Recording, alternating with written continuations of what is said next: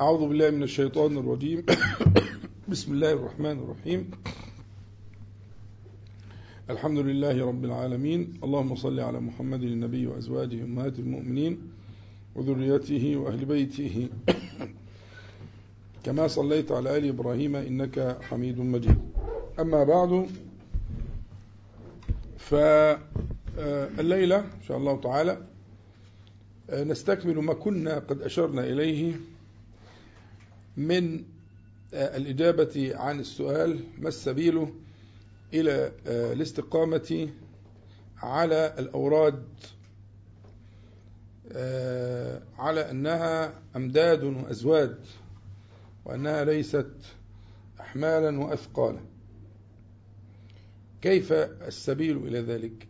يعني في بداية السير وفي بداية الطريق إلى الله تعالى ربما يتعامل المرء مع الأوراد أذكار الصلوات والصباح والمساء ودبر الصلوات. إلى آخر ما نتعلمه في هذا في هذا اللقاء المبارك يبدأ الشخص بأنها تكاليف ويحمل نفسه حملا عليها ويجاهد نفسه ويحاسب نفسه لكن لا لا لا يزال ينظر إليها على أنها ألوان على أنها ألوان من التكاليف. وألوان من الواجبات التي يجب عليه أن يؤديها. لكن إذا سار على على الطريق الصحيح بعد زمان يتحول الأمر إلى أنه ينتظرها. ينتظرها لأنها صارت له زادا. يعني هو لا يستطيع أن أن يكمل حياته على النحو الذي نور الله تعالى به قلبه. إلا إذا جاءه الموعد المرتقب موعد الأذان. فتيجي الأكبرية في الأذان تمده بما كان يحتاج إليه. الأكبرية في الأذان تمده. يبقى هو كان مثلا خرج الساعة تسعة عشر صباحا زي ما يكون وذهب إلى معترك الحياة. ثم يأتيه تأتيه النجدة في إيه؟ في, في, في نداء الظهر. لتذكره بأن الله أكبر. فيبتدي يرجع مرة أخرى. ترديد الأذان والأكبرية وقول لا حول ولا قوة إلا بالله وشهود ما, ما تعلمه من ذلك. ثم ما يكون في الصلاة إلى آخرها والسنة وإلى آخره. ثم يعود مرة أخرى إلى مدافعة ما كان فيه من الدنيا فكأنه ينتظر نداء العصر. ففي نداء العصر يعود الرد مرة أخرى. الشباب المفروض بعد فترة من المجاهدات اللي إحنا بنتعلمها هنا إن هو ينتظر تلك النداءات وتلك المواعيد ينتظرها لتمده بالقوة ولتربط على قلبه. ويكون فيها منتظرا لها بالأشواق بالشوق ويكون فرحا. هذا الكلام له له أسباب له طرق للوصول إليه. يعني أنا قد تقول لي أنا أفعل ولكن لم أصل بعد لذلك. أنا فعلا بأجاهد نفسي عشان أواظب أن أنا مثلا إيه بعد ما أسلم من الصلاة أنطلق إلى ما كنت فيه. لأن أنا طول الصلاة مشغول ب بما سيكون بعد الصلاة. فلا أصبر على ذكر بعد الصلاة وأقعد أسبح وأعمل وأطمئن ببقى قلقان وعايز أقوم. أقول لك لا يبقى إحنا لسه ما وصلناش للمراد. إحنا كان مرادنا من من المشروع ده إنك أنت تكون مترقبا منتظرا متشوقا لهذا اللقاء فتكون تلك الأوراد. واحد يقول لي أجاهد نفسي في صلاة الإيه؟ أنا أجاهد نفسي في صلاة الوتر. يعني أفعلها أحيانا وأتركها أحيانا واقصر أحيانا. فلا تزال هي في مرحلة الإيه؟ التكليف أو مرحلة الواجب أو مرحلة هو لم ينتفع بعده بالوصول إلى أنه ينتظرها على سبيل الشوق وأنها المدد. يعني تكاد قواه أن تخور. فيجي الميعاد فيتزوج. فأنا الليلة إن شاء الله نبحث في المسألة دي. ما هو الطريق للوصول إلى ذلك؟ أن يكون انتظارك لتلك المواعيد. وأنا قلت لك أن الشرع الحكيم اختار لخير خلقه صلى الله عليه وسلم أفضل الأحوال والأقوال والأعمال على الإطلاق. يعني آه، آه، رب العالمين سبحانه وتعالى اختار أفضل الأحوال والأقوال والأعمال للنبي عليه الصلاة والسلام. فحياة النبي صلى الله عليه وسلم هي النموذج المثالي الكمال البشري. العلماء اهتموا بالمسألة دي في علم آه، يدرسون ذلك سموه يعني مشهور في كتب العلم اسمه عمل اليوم والليل عمل في كتب مصنفة أو يكون في أجزاء من كتب كبيرة أو كتب مصنفة متخصصة في حاجة اسمها عمل اليوم والليل يعني إيه؟ يعني النبي صلى الله عليه وسلم من أول ما يفتح عينيه لغاية ما ينام بيعمل إيه؟ هو ده عمل اليوم والليل بيقول إيه؟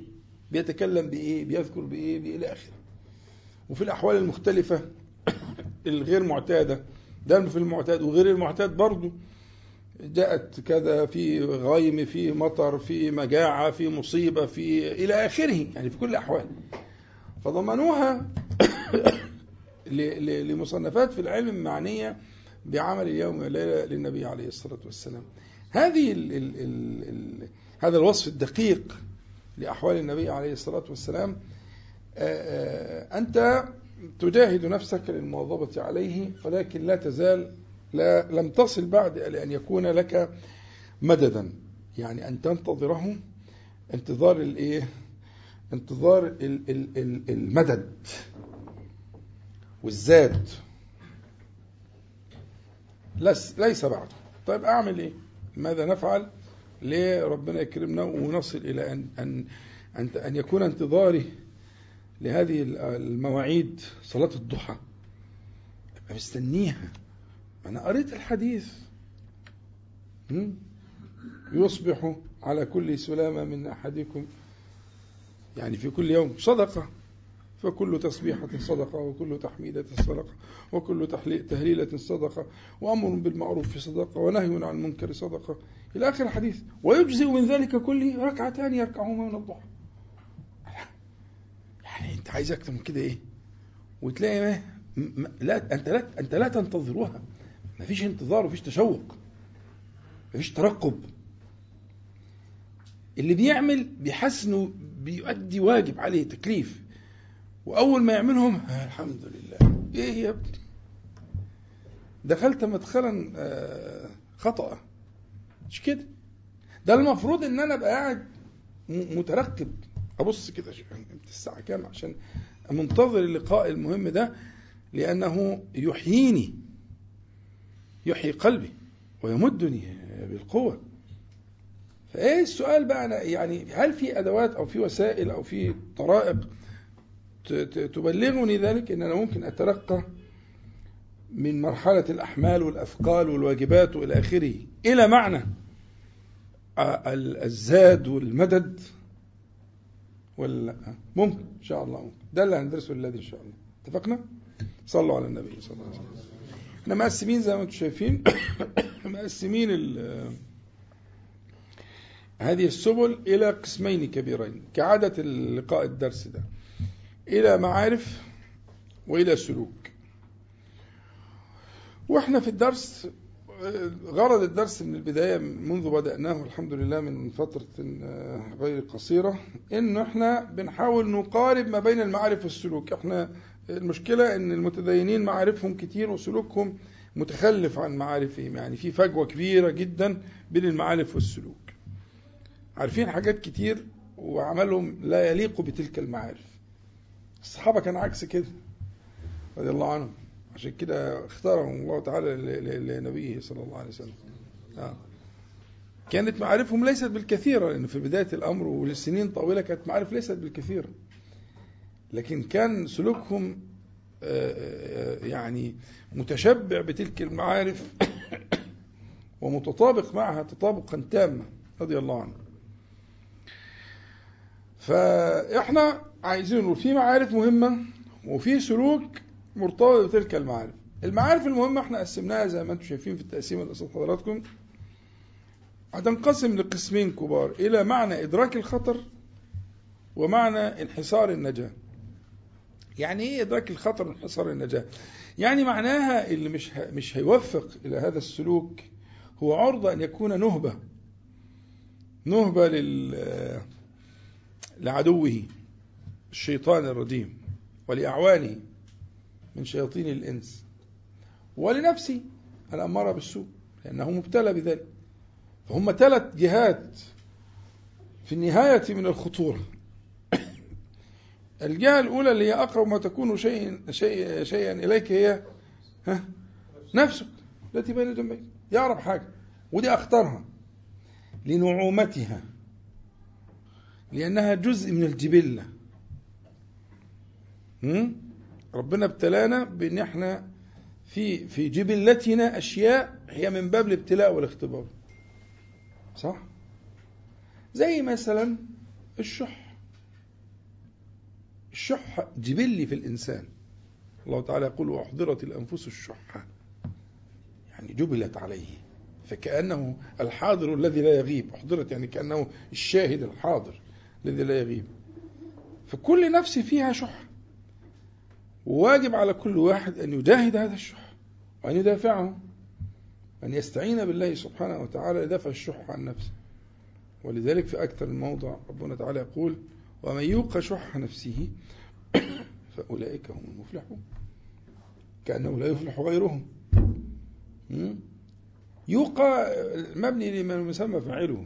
يعني لو فكناها خلينا العبارة مفكوكة شوية. يعني ومن يقيه الله شح نفسه فقد آتاه الله خيرا كثيرا. فك الفعلين دول. اللي يوقى وأوتي. الاثنين دول لا يسمى فعلهم فكهم. ومن يقيه الله شح نفسه فقد آتاه الله خيرا كثيرا. طب إزاي؟ كيف يقيني؟ بهذا المنهاج الدقيق المفصل الذي رسمه لكم. لك النبي صلى الله عليه لك النبي صلى الله عليه وسلم هو المنهاج الذي يقيك يقيك الله تعالى به شح نفسه. وكذلك الشيطان وكذلك شياطين الإنس. كل ذلك ولذلك أنت لما قلنا أكثر من مرة وارجعوا للتسجيلات القديمة والحديثة إن إحنا قلنا إن مسألة أن أن أن كل ما كان عمل جليل ومهم تبدأه باستعاذة. صح؟ شو كده؟ يعني لما تيجي مثلا تدخل المسجد بتستعيذ استعاذة خاصة جدا. أعوذ بالله العظيم وجه الكريم وسلطانه القديم من الشيطان الرجيم. صيغة فخمة جدا للاستعاذة. ليه؟ ليه؟ إذا شاهدت هذا المعنى معنى الاستعاذة والعود المشروع بالتفصيل ترجعوا له أنك تدخل في حصن فأنت تنتفع. بدخولك هذا المكان المبارك اللي هو بيت الله تعالى. فإذا قرأت القرآن نفس الكلام حتى تنتفع بكلام الله تعالى فمعنى الاستعاذة وتدبر ما فيها فيه المعنى اللي قلت لك عليه. في معنى إدراك الخطر. لأنه من وكله الله تعالى إلى نفسه هلك. ولا كلام. والله سبحانه وتعالى له صفات الجلال وله صفات الإكرام. صح؟ يعني أنت تقول يا ذا الجلال والإكرام. ما بتقولش يا ذا الإكرام والإكرام صح؟ فاذكر صفات الجلال.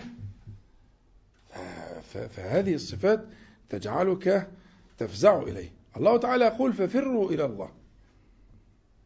ممن؟ من الله. لما يقول ففروا إلى الله يعني ممن يعني من الله. يعني ففروا من صفات جلال الله إلى صفات إكرام الله. شو ذو الجلال والإكرام؟ أما يقول لك كده افهم. ففروا إلى الله فده معنى إدراك الخطر وانحصار النجاة. فيش ما فيش منجا منه إلا إليه كما قال عليه الصلاة والسلام. لا منجا منك إلا إليك. ففروا إلى الله. وأعوذ بك منك لا أحصي ثناء عليك. أعوذ بك ها منك. يعني أعوذ بصفات آه، آه، إكرامك من صفات إيه ها جلالك.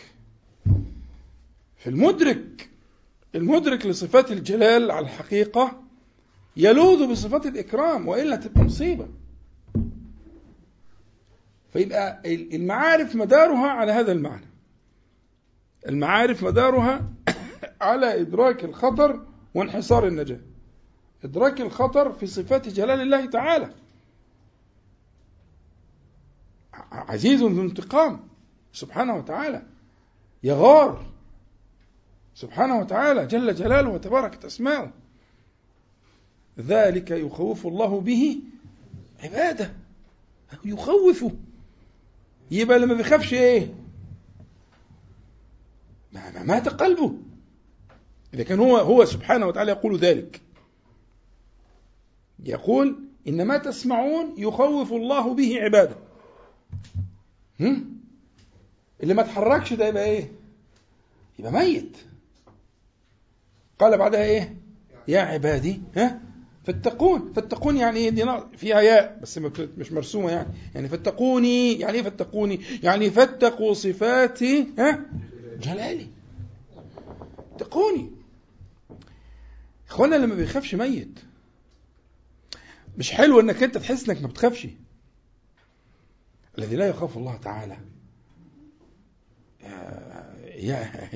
يفر إلى إلى الطبيب.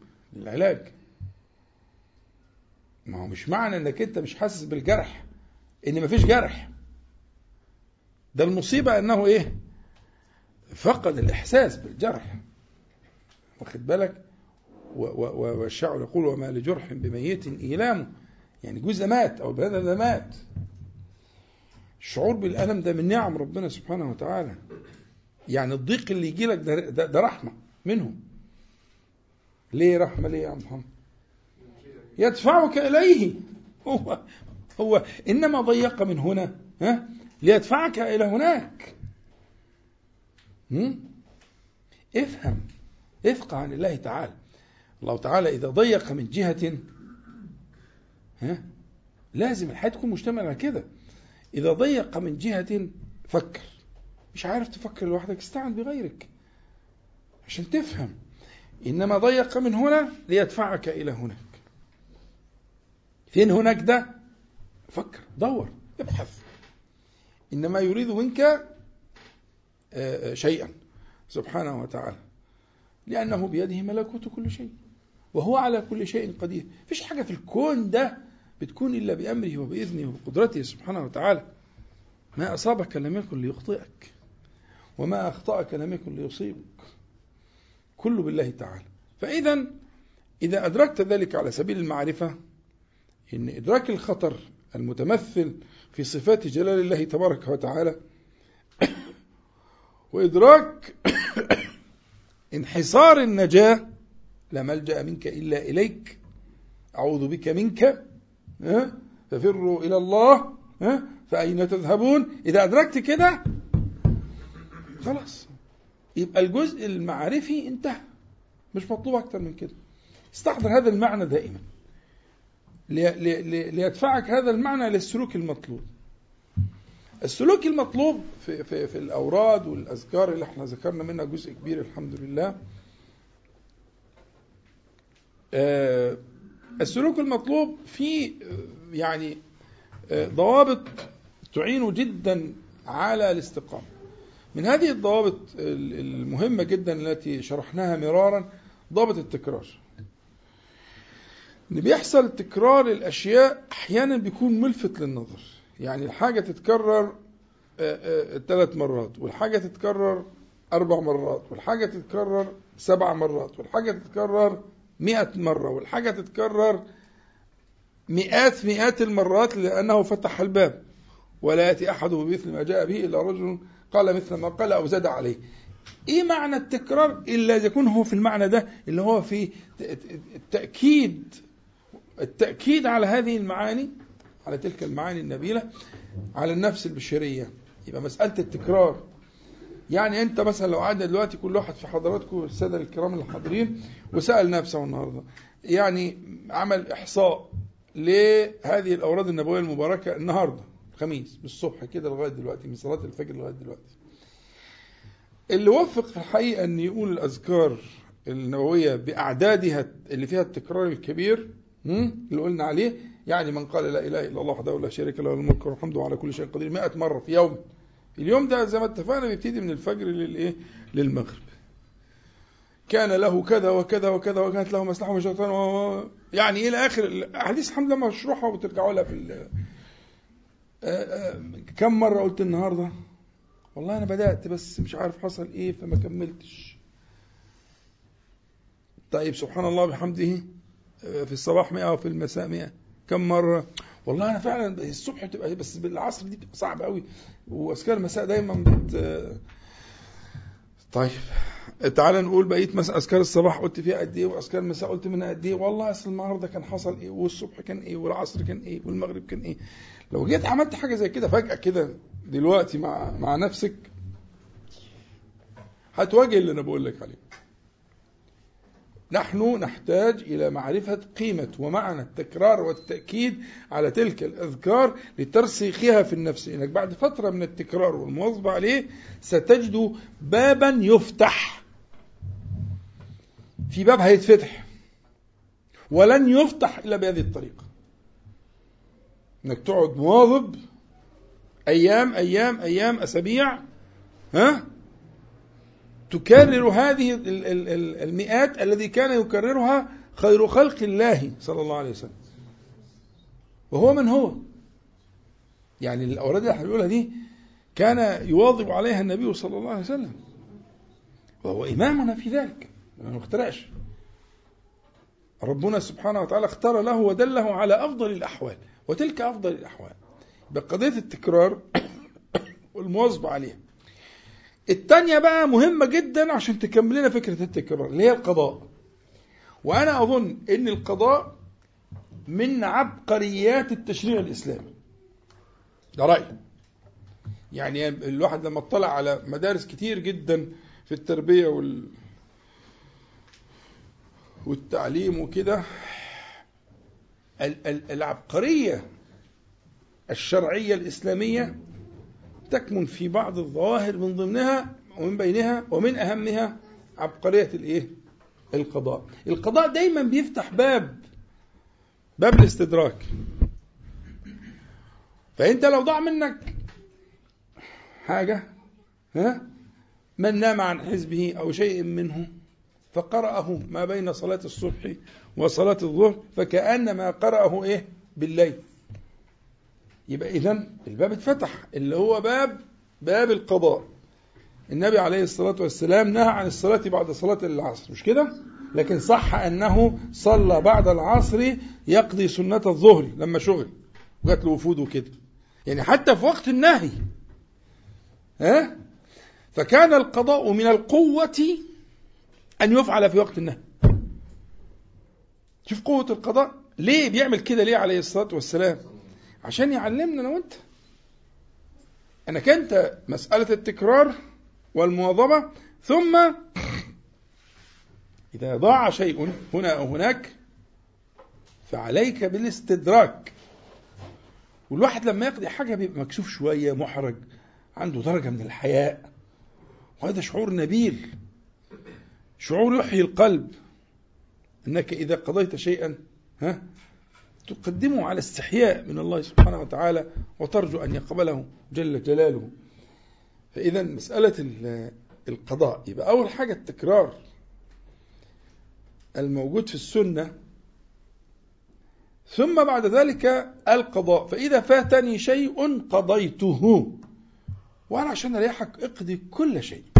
وده مذهب كتير من أهل العلم. والإمام النووي محقق المسألة دي؟ وأشار إليها في غير كتاب من كتبه زي كتاب الأذكار وغيره.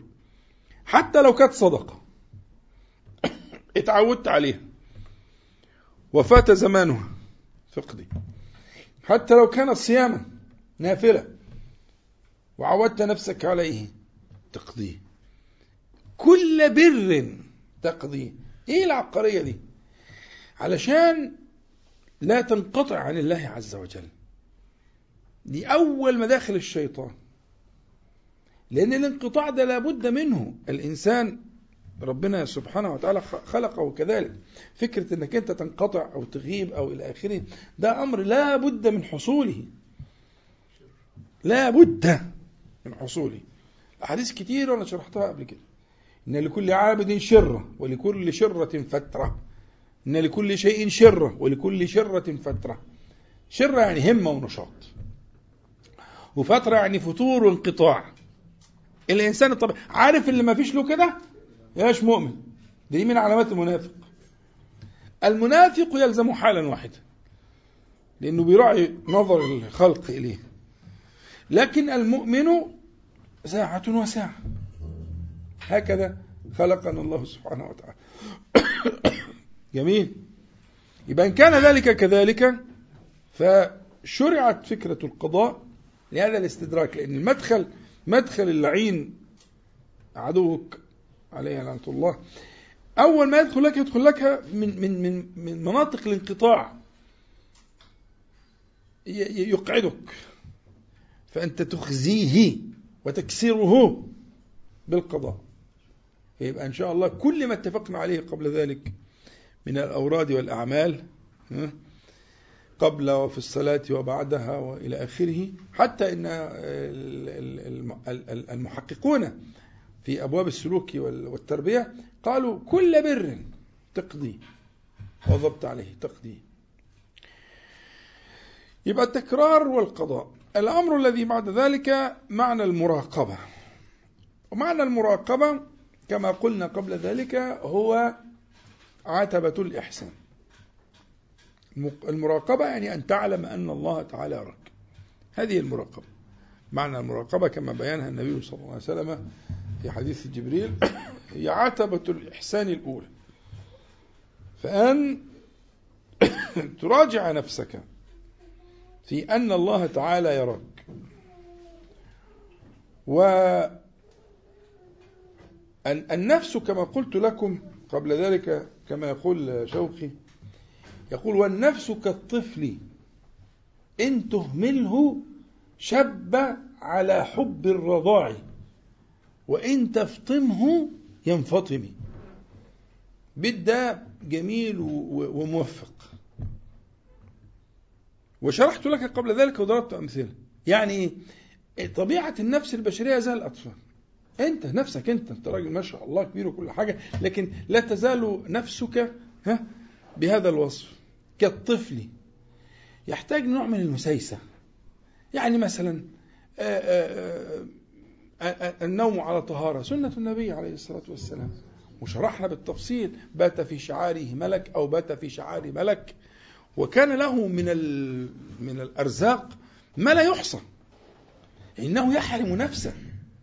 يعني من يبيت على غير طهارة هو المحروم. لكن من بات على طهارة راجيا ما وعد الله تعالى على لسان النبي صلى الله عليه وسلم فيقوم يقول طب ما يعني طب توضأ وضوءا خفيفا أنت تسايسها هي تعصاك طب توضأ وضوء خفيف كده مرة مرة. طب يا عم امسح على الشراب لو في يوم برد بس توضأ. سايسها؟ هم؟ زي ما بيقول الشعر كده. والفطام انت فطمه وينفطمي الفطام ما بيجيش مرة واحدة أنتوا طبعا عارفين. لما نيجي نفطم طفل ما بنفطموش. في ليلة قررنا الفطام ده بيحصل تدرج. ونقعد بقى نحط مش عارف صبر ونحط مش عارف إيه عشان ونديله بدائل ونتدرج معه إلى أن نبلغ معنى الفطام. ونفسك كذلك سيسهى لكن في النهاية كل ذلك والوعد الشريف بين عينيك. ترجو من الله سبحانه وتعالى الخير الكثير. فسياسة النفس بهذه الطريقة مع معنى المراقبة. معنى المراقبة أن تعلم أن الله سبحانه وتعالى يراك. المعنى الذي بعد ذلك هو معنى الشهود. ومعنى الشهود هو الرتبة العليا من الإحسان ولا سبيل إلى بلوغه إلا بما تقدم إلا بالتكرار والقضاء والمراقبة حتى تبلغ الشهود. الشهود أن تشهد آه، من دلائل أسماء الله تعالى وصفاته فيما تفعل فيما اتفقنا عليه من الأعمال والأوراد أن تشهد المعاني الدفينة والدقيقة. ولذلك قلت لك احرص أن تسمع نفسك. في في أورادك وفي أذكارك وفي صلاتك وفي أعمالك كلها. فإسماعك لنفسك هو نوع من حملها على شهود ما إيه؟ ما تتلو وما تتحرك به ألسنتنا. نشهد ذلك. فإذا يعني ذكرنا الله سبحانه وتعالى وأسمعنا أنفسنا لعلنا أن نرى من فيض الله عز وجل في تلك الأسماء والصفات على النحو الذي شرحناه. ارجع إلى كل كل ذلك مشروح بالتفصيل إن شاء الله. المعنى المهم بقى الذي تدور عليه الدوائر هنا هو معنى التوبة. وفي الحقيقة أنا يعني في الفترة الأخيرة جاني مجموعة أسئلة من شباب إنه يعني إحنا من ربنا بيكرمنا وأتوب وأعود وأتوب وأعود وأنت يعني بنسمع الأحاديث وكده لكن الواحد يعني كأنه إيه يعني لا يتقدم يعني. يعني انت قلت حديث إن إن عبدا أذنب ذنبا ثم علم أن له ربا يأخذ بالذنب فتاب فتاب الله عليه. ثم عاد فأذنب ذنبا فعلم أن له ربا يأخذ بالذنب ثم تاب فتاب عليه. ففي الرابعة قال الله عز وجل بدل فتاب عليه اعمل ما شئت فقد غفرت لك. يعني إيه؟ يعني على إذا كنت على هذا النحو إيه هو النحو ده؟ علم أن له ربا يأخذ بالذنب. هي دي سر المسألة. يرى الله عز وجل. يرى الجلال والإكرام. هو ربا يأخذ بالذنب ده إيه؟ جلال. تاب دي إيه؟ إكرام. هو كده. مش هتخرج عن كده. علم أن له ربا يأخذ بالذنب هذا جلاله. من صفات جلاله تبارك وتعالى. فتاب هذا من من من صفات إكرام أنه يقبل التوبة. بل يحب التوابين. سبحانه وتعالى. يبقى إذا قلت الأحاديث دي بس الواحد مش عايز يعني إيه كأنه لا يتقدم. وفي حالة من اليأس وكده. أسئلة متعددة جاءتني في الفترة الأخيرة دي. والجواب إن إحنا عايزين نقول على يعني قلنا أركان التوبة فيما بينك وبين الله تعالى ده ثلاثة. وأنتم حافظينهم ركن متعلق بالزمان الماضي وهو الندم. وهو تمني أن تعود الأيام فلا يعود. وركن متعلق بالزمن الحاضر وهو الإقلاع. وأنا رأيي أنه هو ده سر المسألة. سر المسألة في الركن الثاني. هشرحها إن شاء الله. وركن متعلق بالزمن بالزمن بالزمن القابل وهو العزم على عدم العودة مستقبل ثلاث أزمنة ثلاث أزمنة. ففي الندم شرحناه كتير. يعني ولا تحين مندم ولا تحين مناص. ويوم يعض الظالم على يديه فأصبح يقلب كفيه. هي دي مظاهر الندم شكل بس الندم حاله في القلب لكن تظهر على الجوارح. فهذا يعني يعني تتجاوز الزمان الذي يمكن والندم الاختياري هو السبيل الوحيد لدفع الندم الاضطراري والندم الاضطراري ده هو ده الموصوف في القرآن الكريم. قالوا يا ليتنا نرد ولا نكذب بآيات ربنا إلى آخره. دي, دي كلها كلمة ودي كتير جدا. عشرات عشرات المواضع في القرآن الكريم لوصف حال الندم.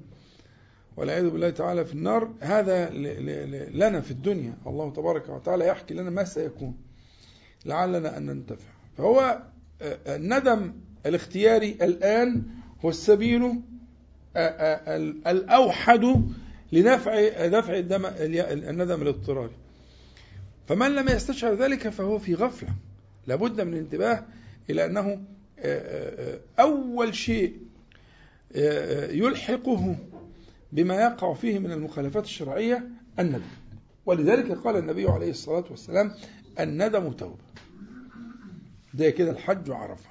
زي الدين النصيحة. الندم وتوبة فهو الحقيقة إنه ال ال ال ال ال الندم هو حقيقة التوبة.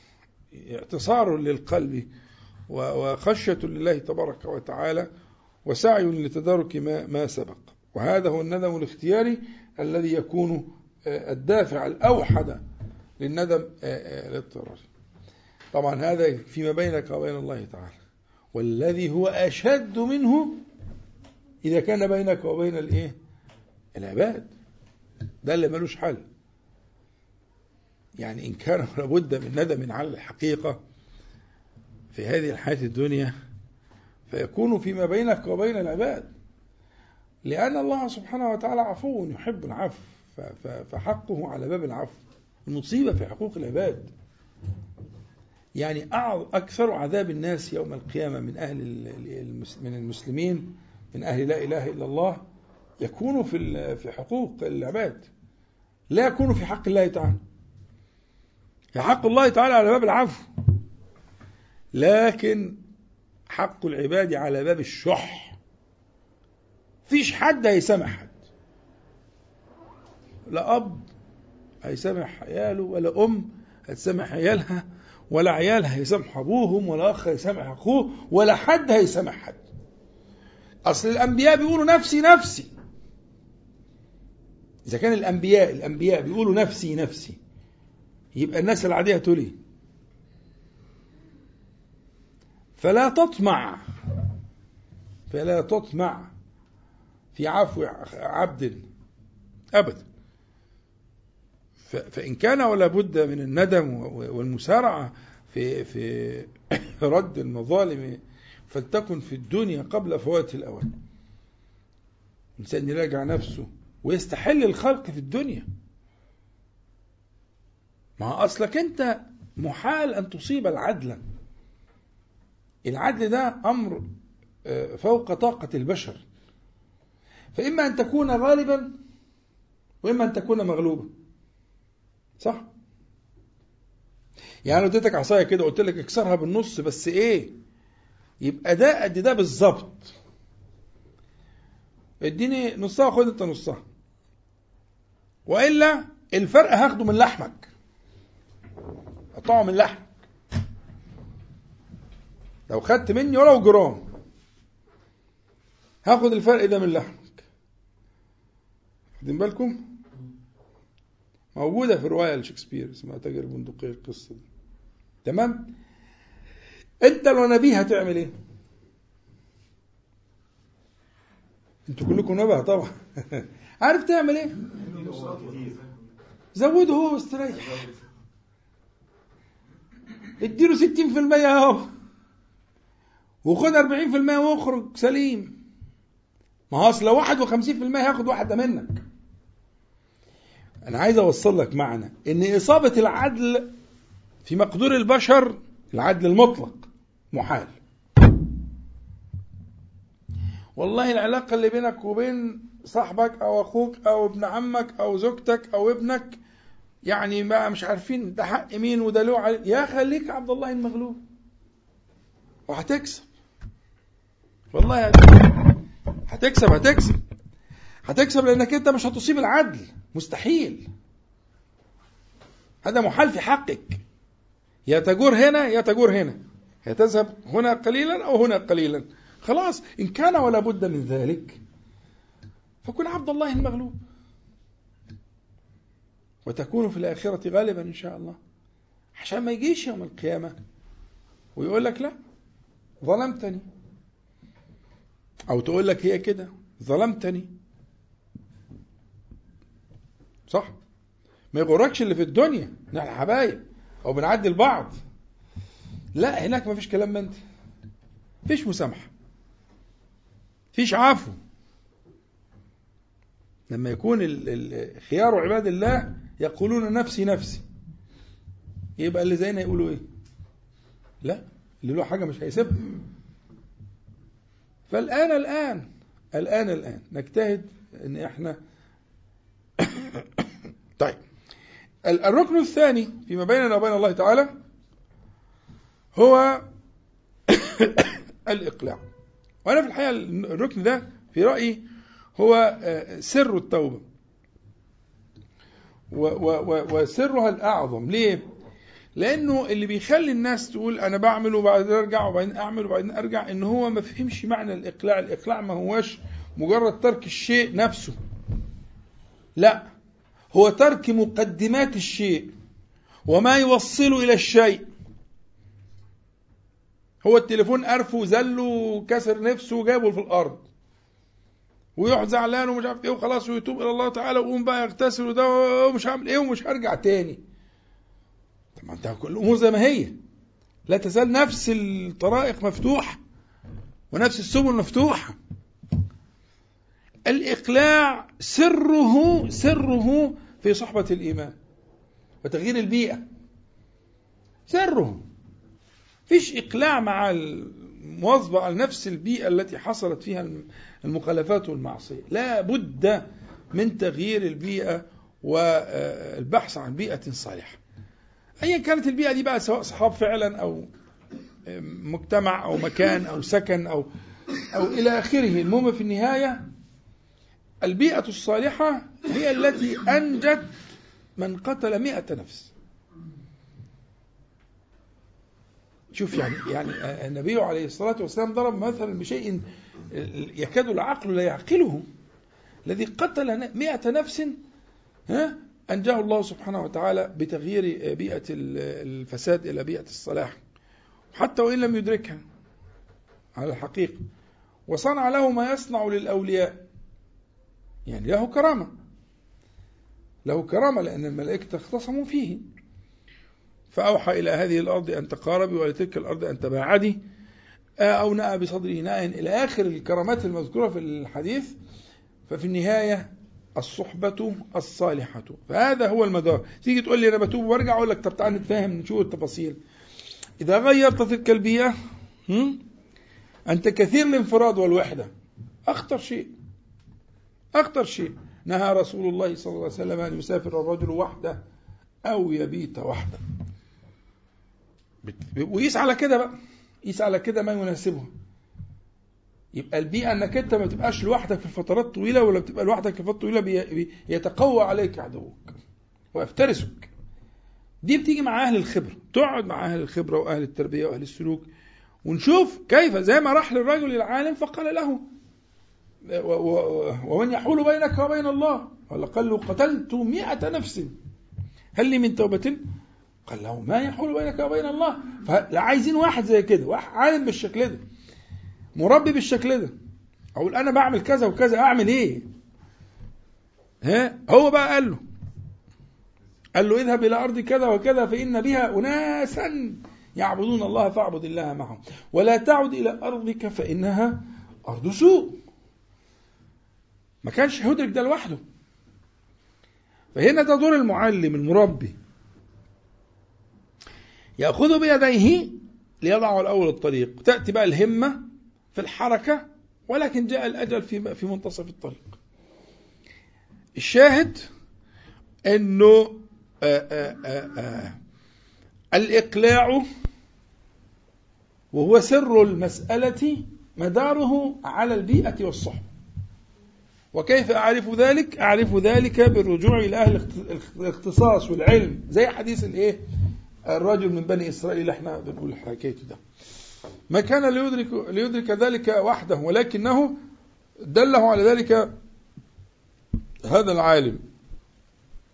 تمام؟ فالسر في الصحبة. السر في البيئة. ساعتها مش هتقول لي بقى إن أنا إيه؟ برجع تاني لنفس الحاجة. آه بتغلط بس بتغلط غلط أرقى وتترقى ونوصل بقى لحسنات الأبرار سيئات المقربين. صحيح مفيش حد معصوم لكن حاجة عن حاجة تفرق. هتترقى وتذوق طعم الإيمان ويأخذ الله تعالى إليه إليه سبحانه وتعالى يأخذ بيديك إليه جل جلاله بهذه الطريقة. وبهذا الترقي ندور عن صحبة الإيمان ونجافي صحبة الفساد بالكتاب والسنة. الأمر الثالث العزم. والعزم برضه فيه سر والعزم فيه حقيقة مهمة جدا لابد من مراعاتها. العزم ده مبناه على سد الذريعة على سد الذريعة. يعني العزم مش كلمة تتقال. العزم على عدم العودة للشيء بسد ذرائعه. وسد الذريعة ده أصل من أصول التشريع الإسلامي. أصل عظيم من من من من أصول التشريع الإسلامي. يعني مثلا لو نظرت في آه، آه، آه، حكمة الشارع في غض البصر مثلا. غض البصر ده من سد الذريعة. لأن الشيء نفسه مش محرم. هو المحرم إيه؟ ما سيأتي. ما سيترتب على على الخلوة بالأجنبية. من سد الذريعة. يعني الخلوة نفسها محرمة لأنها تؤول إلى الإيه؟ إلى المفاسد والمحرم. واخد بالك؟ سفر المرأة بغير محرم. ال... هذه الأشياء التي حرمها الشارع أنت لما تفاجئ الدخول على المغيبات. ها؟ اللي زوجها غائب يعني. ها؟ هذه الأشياء الشارع الحكيم حكم آه، آه، آه، بالتضييق فيها سدا للذريعة. عشان نقفل الباب. خدت بالك؟ الاختلاط بين الجنسين بغير شرطه الاختلاط الفاحش الغير منضبط. هو محرم لما يفضي إليه. فسد الذريعة ده أصل أصل من أصول الشريعة وأنا أعتبره يعني آه، آه، حقيقة آه، مسألة العزم على عدم العودة. يبقى ربطنا العزم بسد الذريعة وربطنا الإقلاع ب ببيئة الإيمان. الإقلاع محال أن يكون بغير بيئة الإيمان. واحد هيموت ويبطل سجاير. ما هو بيشربش لوحده. هو بيشرب عشان معاه صحبة هو كارهها. وتعبان وقرفان منها. وممكن تكون مسببة له مشاكل صحية أو مش مسببة له لكن كارهها وقرفان منها. ومش قادر يخلص يتخلص منها. مدارها على هذا المعنى. مدارها على هذا المعنى. غير تلك البيئة. بس لا بد من الإرشاد في المسألة دي. يعني زي حديث الإيه؟ ها؟ الذي قتل 900 نفسا ها؟ بالضبط. يروح يسأل ويتعلم ويشوف كيف يكون الإقلاع. فبتلك المشاهد من السلوك اللي إحنا ذكرناها وأخيرا كانت التوبة لعله إن شاء الله تعالى من واظب على ذلك أن يبلغ أن تكون تلك الأذكار أمداد وأرزاق. وأزواج وينتظرها بالأشواق. ينتظرها ليتزود يبقى إحنا مستنيين الفجر اللي جاي ده. وأذكار الصباح عشان إحنا محتاجينه. إحنا محتاجينه. نحن الفقراء إليه. مش علشان أنا عامل جدول ومش عايز يروح مني وأنا مش عارف إيه. ده طبعا مستوى مطلوب لكنه ليس هو النهاية. ده ده سلم. تترقى فيه. إلى أن تصل إنك أنت تبقى حياتك وروحك وسكينة قلبك ها؟ تكون في, في, في ذكر الله تعالى بما ذكره به خير خلقه مش اللي هنخترعه إحنا إحنا ما نخترعش حاجة. نذكره كما ذكره صلى الله عليه وسلم. نذكره جل جلاله كما ذكره خير خلقه صلى الله عليه وسلم. يبقى جت جاي الميعاد أنا مترقب ومنتظر متشوق وأحمل نفسي على ذلك شيئا فشيئا بالإيه؟ بالذي قدمناه نسأل الله العلي القدير أن ينفعنا جميعا بما قلنا وما سمعنا وأن يجعله حجة لنا لا علينا رب العالمين. اللهم صل على محمد النبي وأزواجه أمهات المؤمنين وذريته وآل كما صليت على آل إبراهيم إنك حميد مجيد. الحمد لله رب العالمين. إن شاء الله بعد يعني راحة يسيرة كده هنعود مرة أخرى للأسئلة بإذن الله.